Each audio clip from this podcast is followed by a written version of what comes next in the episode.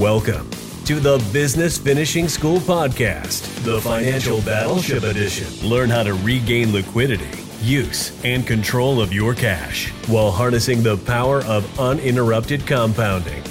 Become a wealth creator. Here's your host, President and CEO of Living Wealthy Financial, Teresa Kuhn.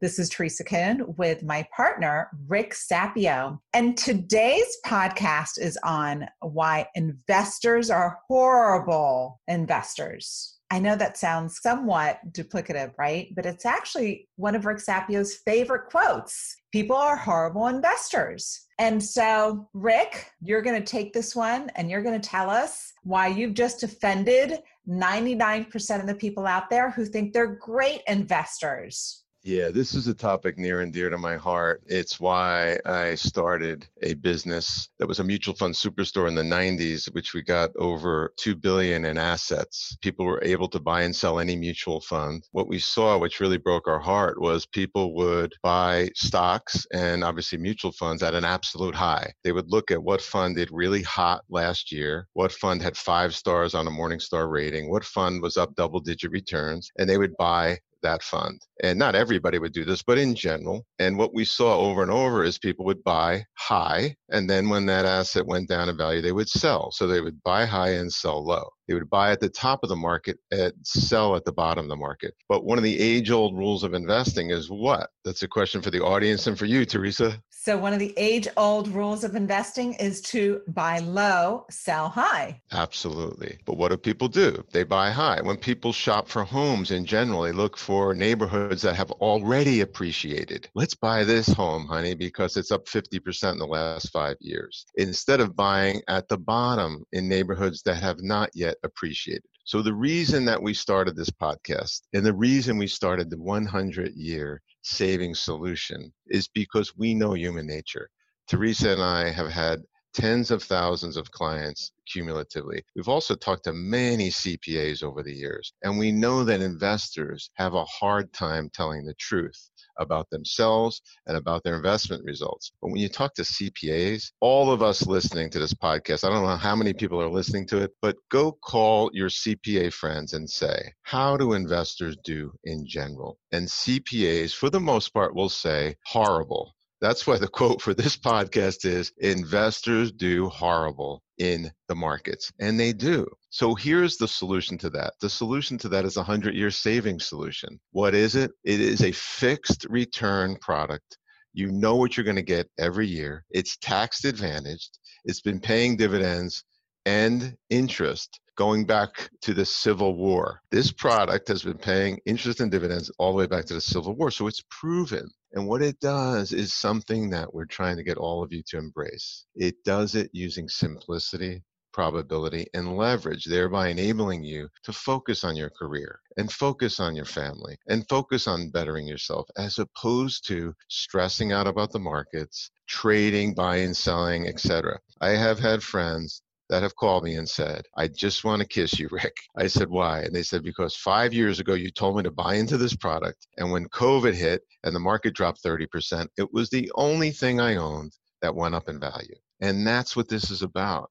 It's about relieving you of all that stress. So, Teresa, in preparation for this call, we've done a little bit of research. Why don't you ask me the questions about the research? Because it is staggering. It is staggering, and it's our passion to educate people on actual investor return. It sounds somewhat self serving, but in reality, Rick, we got into this 100 year savings solution as a result of our experience with human nature and how people invest. It wasn't an afterthought, it was the thought because we understand human nature. And before you get into that information, why don't you talk about human nature and why don't you talk about the connection between how people invest and how people gamble and how the two are connected? Yeah, I mean, it's interesting. So I watched Tesla stock over the last year, and I remember a year ago sitting down with a friend of mine who's a very knowledgeable investor, and he said, short Tesla stock.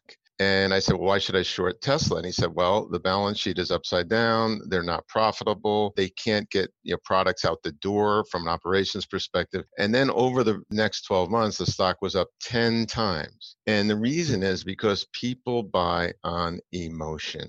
People don't buy on reality. And so, how are you and I, as investors, supposed to predict buying stocks, what people's emotions are going to say? Sure, Tesla should have probably gone out of business, but for the emotions that investors fuel that stock with, which enabled the company to actually borrow more money and survive. But the connection between emotions and investors is a very simple one. It plays into greed, and greed forces us as human beings to not be able to tell the truth. Let me give you an example about that. So we had this mutual fund superstore. We had over $2 billion in assets. We had thousands of clients. And as a result of watching how horribly they did, weekly, monthly, quarterly, annually, etc., we created a, our own mutual funds. And we said to our investors, we said, look, we would go to random investors with our telemarketing center and say, Mr. Investor, we're looking at your portfolio and you were down 30% last year. We have a portfolio that we manage, we'll manage it for you. And that portfolio was up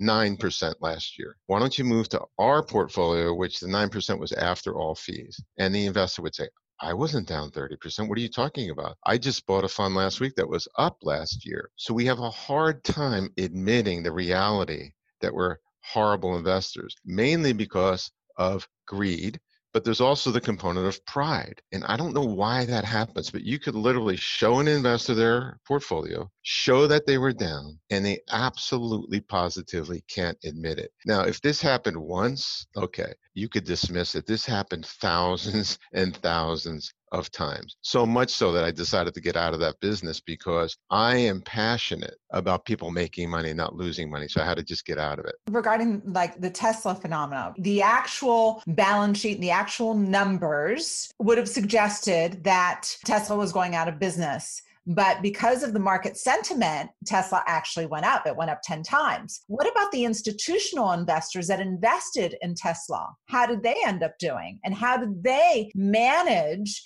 those kind of investments when just the typical investor cannot. So let me get to the point of all of that. So even though I said Tesla went up 10 times, the average investor didn't make money on Tesla because they tend to buy high and when it drops, they sell out. The institutional investors have an advantage, however. For the most part, they're buy and hold. So they'll ride it through and they'll put hedging instruments underneath the stock. So as it goes up, if the stock happens to drop, it'll automatically sell them out. So they've got advantages that individual investors don't have. So I could explain all that, which is very complicated, but it's irrelevant. At the end of the day, the finance part needs to be two components. One, invest your money very safely with compounding interest over time. You're going to do fine. And also invest your money. The other half, we call it the barbell investment strategy. The other part of the barbell is investing in your business, in yourself, in whatever it is that you're great at, that you can make money on your career. And in the middle, you know, a barbell's got heavy uh, weights on both sides. So you got your safe money, which is a large portion of your portfolio. A lot of it for me is in my 11 policies in a whole life policy that are interest paying and that have paid for a long time. So you got your safe money, you've got your risk money, but that's risk of you. That's a small business you start. That's betting on businesses that you're related to. You know very well that you could buy the stocks of. And the middle is maximizing your IRA and 401ks and those types of assets. So that's the nirvana. But let me go to something that will really hammer this point home. So Peter Lynch is a very famous portfolio manager. In fact, he ran the, portfolio of the mutual fund called the Fidelity Magellan Fund. And he ran that fund for 13 years from 1977 to 1990? You probably know the answer, but many people won't know the answer. Why was he so celebrated for running the Fidelity Magellan Fund? And I'm asking it from this perspective, Teresa. Do you know how much the average annual return of that fund was when Peter Lynch ran it over 13 years. What was the average annual return? I actually know because I studied Peter Lynch and I talk about Peter Lynch when I talk with clients and train other advisors. I believe it was about 29%. 29% per year. Unbelievable. So Fidelity is using that to market everywhere. They're marketing their fund. We were up 29% a year. What do you think the average investor that owned that fund during that period of time, at any point during that period of time, they could have owned it the whole time or they could have gotten in and out. What did the average investor make in Fidelity during that 13 year period in which the fund was up 29% per year? I don't know that I remember the exact number, but I know it was in the single digits, which to people is going to be unbelievable. They should look this up, but single digits. Yep. So here's the answer. Because people had a propensity to buy when the market was up and when the fund was up and sell when it was down or sell at the wrong time or sell when their spouse is nervous, depending on what study you look at, and Fidelity has done many studies on it, the average investor's return was somewhere between zero and 2.9%. Zero and 2.9%. Now, this should be absolutely shocking. It should also be criminal. Why should it be criminal? Because Every ad on TV tells you that you could invest yourself. And the reality is, you cannot. It's not worth it. What's worth it is focusing on what you're good at, which is your career, and focusing on having things compound over time slowly with absolute certainty, with guarantees, and all of that. That's what we should be doing. So, Rick, I'm going to play devil's advocate for a moment because I know what the audience is thinking. I hear this all the time. Well, my father invested in the market and he did great. My friend Jim invests in the market and he does great. He's teaching me how to invest in the market.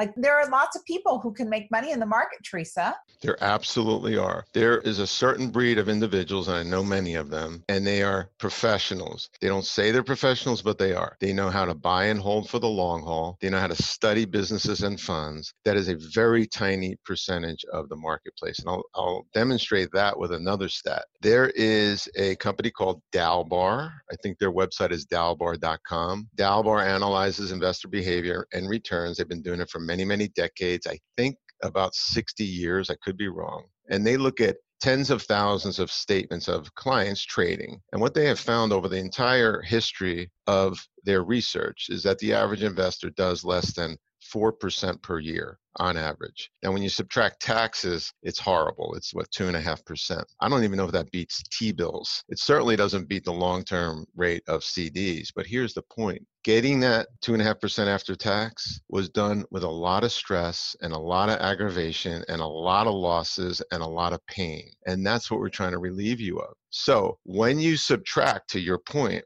from that average of less than 4% pre tax. When you subtract the really good investors and you pull those off the top, the average investor is about 1 to 1.5% a year. It is shocking. Now, people have a hard time admitting that. So here's what we like to do. And we want all the people that think they're great at investing to keep doing what you're doing we want the small percentage of you that are listening, the small percentage that says, you know what, you're right. I'm sick of this game. I don't trust Wall Street. I don't trust the nonsense. I want to go with a top rated insurance company that's been around for more than 100 years, that's never missed a dividend, that's never missed a payment. I want to buy that product because you got me. You're right. I'm going to focus on saving for the long term, building my legacy, creating a strategy with my family to build wealth long term. And I'm going to do that for the majority of my money.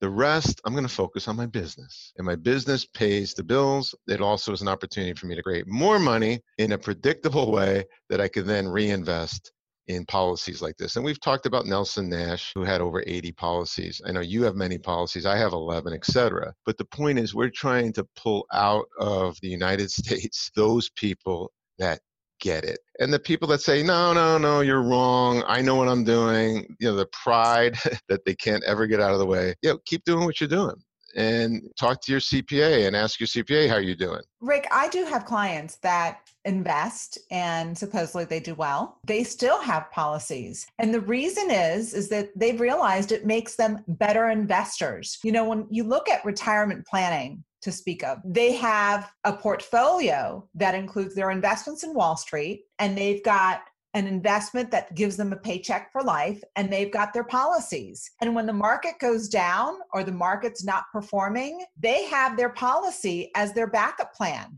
so that they don't have to tap into their retirement plan to take out money when the market's going down. So there's a very real phenomena, very real risk called the sequence of return. And that risk is present when you are paying for retirement from your investment funds. And when you start tapping into your investment funds to pay for your retirement, if the market is going down, the chances, the probability that you will outlive your money goes up drastically.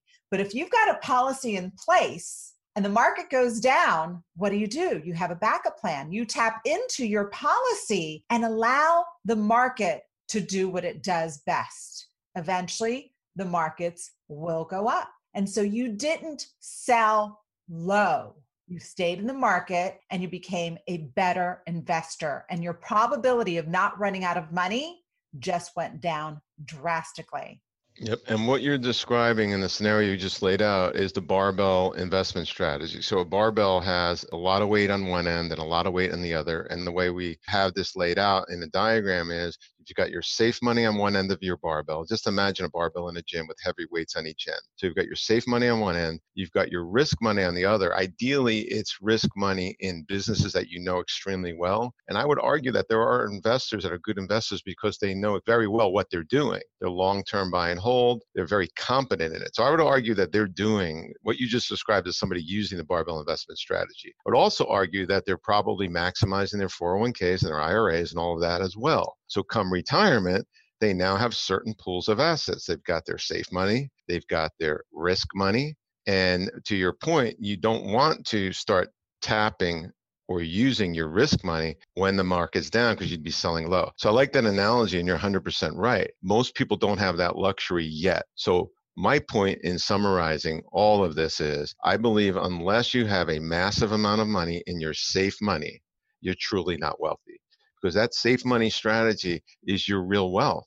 If another virus hits or the market goes to hell in a handbasket or whatever, you've got your safe money there. However, your risk money is going to drop in value dramatically. So I tell investors save 500,000 in this mm. safe money strategy using whole life insurance policies. Once you have 500,000 cash value, then start thinking about risk. And it's hard for people to grasp. The hundreds and thousands of people that have listened to us on this, they're in a much, much different place mentally, spiritually, emotionally than everybody else this is a much bigger conversation than just finance and money. There have been years when the market has been down, when real estate has been down. Rick, you know this the amount of mental, spiritual, emotional anguish and depression that sets in, the shame when people lose money is much greater than the balance sheet going down in value from year to year. Yeah, great topic. I feel bad because I'm trying to convince people using logic when they are emotionally hooked in to fear, greed, and pride. But for those of you that can push fear, greed, and pride aside,